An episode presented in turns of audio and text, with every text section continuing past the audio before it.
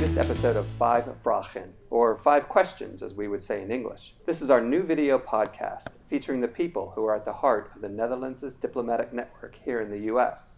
We're talking with the diplomats and policy officers about the strong bonds between the United States and the Netherlands, as well as our diplomatic work here in the United States. We'll focus on our cultural and economic ties that go back more than 400 years. And we'll talk about the collaborations between our two countries that make our relationship a partnership that works. I'm Jeff Allenak from the Embassy's Communications Office, and I'm here with Renske Heemskerk, whose work focuses on the education and science policy of the Netherlands. Thank you for joining me today, Renske. Thank you, Jeff. Great. Well, let's jump right in with the first question. What's your background, and how did you wind up here at the Embassy? Um, I was born and raised in uh, in The Hague in the Netherlands, and after my Dutch high school, I spent a year uh, here in the U.S. Uh, the high school in a tiny village called Wiscasset in Maine, uh, and I had a wonderful year. Were you there the whole year? I did a whole year. I was a senior in high school, so I had it all the the, the the, the prom and the, all the sports and uh, the graduation. How about the snow? was there a lot of snow? There was a lot of snow.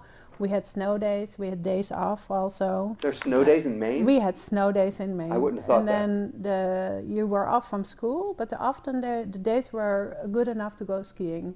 So those were fun days uh, too. And um, it was actually my first, uh, the, the year I spent in the US was the first time that I went to the US and that I also went outside of Europe. So I lived with an American host family there and they became my American family. And since then, I um, have been back to the US almost every year. So it became my second home. I studied at the University of Amsterdam, International Relations, and spent a semester at Boston College studying in Boston. I moved on to work for an NGO, the European Center for Conflict Prevention, focusing on conflict prevention and peace building, uh, working five years with other international organizations worldwide on this issue, organizing a large conference at the UN headquarters in New York, meeting lots of people also from embassies around the world. Then I moved on working for an agency in the Netherlands focusing on education, internationalization within higher education and vocational education. So that brought my path on the educational um, track. Uh, and after working there, I started working for another organization uh, focusing on coordinating a program on honors programs within the Netherlands and building up a large network within the Netherlands with higher education institutions, both research and universities of applied sciences. And six years ago, I started working for the Ministry of Education, Culture and Science in The Hague with my main focus on innovation within education, but also on internationalization. Uh, a year ago, a new policy came out focusing on international knowledge and talent uh, strategy. And this position of uh, education and science attaché was part of that new policy. And uh, I applied for the job and was appointed. And so there you are. that brought me to, uh, to Washington. Well, what first sparked your interest in education and science? I, I just enjoyed my education. So I think my connotation with education is a positive feeling, a positive energy. Uh, and as Nelson Mandela once said, uh, the most powerful weapon you can use to change the world is education. And I do believe that. So I do think it's really important that everyone has access to, to education and access to know what's out there in the world.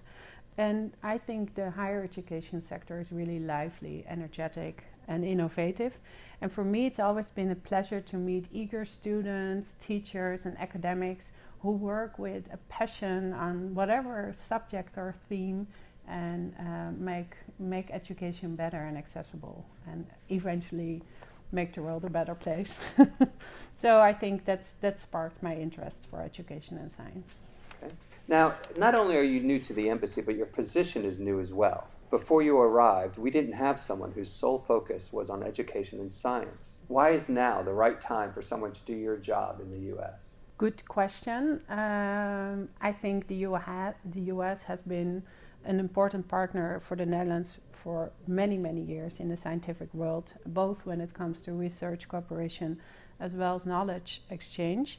But as I mentioned, this new policy came out, and I think it just came together that way.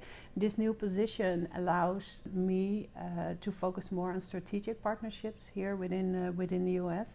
and also with a focus on policy learning. So, what can we learn from how the Americans deal with issues such as knowledge security, but also reward and recognition when it comes to different career paths within education and science, but also on issues such as diversity and inclusion. And I think those issues are high on the agenda both here uh, and in the Netherlands. And it, it's, an, it's a, I think, a very interesting task to facilitate that dialogue on both sides of the ocean to understand and learn from each other. Also, we have many, many Dutch academics here working in, in, in the US um, and to facilitate a more structural exchange between those academics.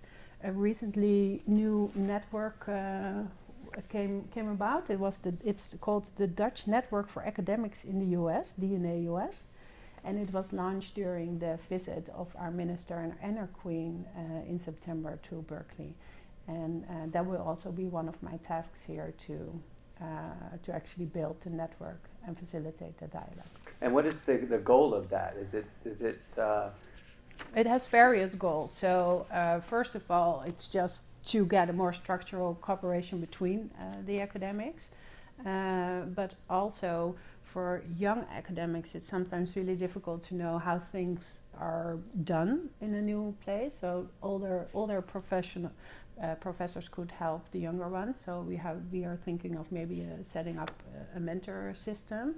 Also, we would like to have a more structured dialogue with these academics concerning the different policy issues. So we get to know from them what the discourse is here in the U.S. and how we can learn uh, from that in the Netherlands. And uh, another goal is also when we have incoming visitors, we we know where to go and what the the, the specific themes uh, themes are. So there are different goals that we're trying to reach with this network. Hmm. Since you are the first diplomat who focuses on Dutch education and science policy here in the States, there is no established network of academics and scientists between our two nations. How do you go about building one? Um, well, uh, as mentioned, the recently uh, set up uh, of the DNA US, so the Dutch Network for Academics in the US, is a start when it comes to academic cooperation. Um, and besides facilitating that network, um, I've started to connect with other education and science attaches here at other embassies in DC. I've also uh, reaching out to uh, government officials at the, Depart- the State Department, Department of Education, uh, but also reaching out to counterparts such as the NSF and ACE, so the associations of universities and the National Science Foundation. And then within the embassy, I'm working closely with the innovation attaches because they have been building relationships in the field of science already for numerous years. So we can uh, work together in that area. And also, uh, I've started to contact lots of the universities here in DC also to just connect with them. They're just around the corner. So for me, it would be really interesting to meet with them and to hear what issues are on their agenda. So, in essence, it's lots of networking and building relationships and also taking the time, I think, and invest in those relationships. Hmm. What will you need to accomplish before you consider your job done? Also, a good, uh, good question. And as I've been here for three months, uh, that's, that's a very, uh, very good question. I'm happy that I'm gonna have more years ahead of me. So uh, I hope to be here for hopefully three and maybe four years. Okay. Uh, also depending on what uh, my family back my family uh, wants, but so far so so good. We've settled in quite uh, quite good. I think one of them is building a, a network of relevant actors, both at the government level and both at the at the higher uh, education institutions, organizations, and the university itself. Also, to have a better understanding of the topics that are on the agenda here within the higher education and science uh, sector and how we can actually learn from that at the Dutch policy making process And furthermore, I really hope also to work with the different colleagues here within the embassy. We have lots of colleagues from different minist- ministries here, and we all have our own tasks and mandates.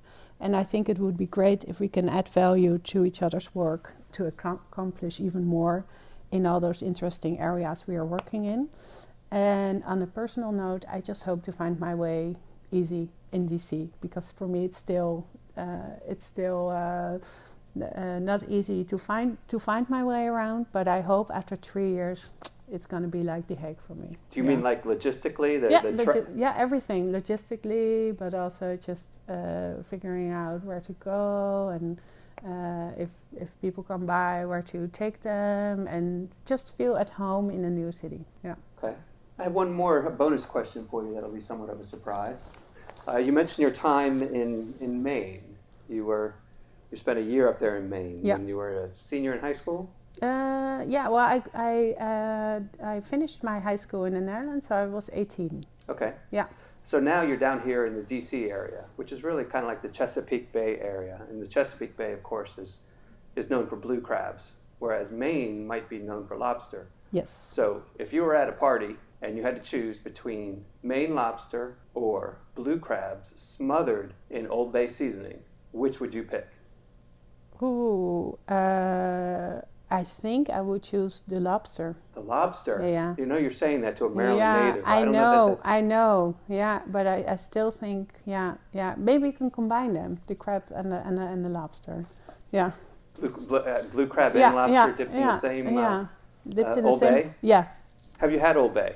No, so I still have to try it. And then maybe if you ask me the question again, maybe I will uh, have a different answer. That's why, because you Yeah. haven't had Old Bay. It- Yes. it's it's required if you're in Maryland that you have Old Bay. So we'll, well, you're close enough. I can make that happen for you. Good. Well, that's all we have time for today. Thank you again, Renske, for joining me for this episode of Vijf Vragen, though I might have asked more than five questions again. And to our listeners, thank you for tuning in. Please tell us what you think in the comments below, and be sure to click on the subscribe button and turn on notifications so you don't miss our next episode or the other videos we post on our YouTube channel.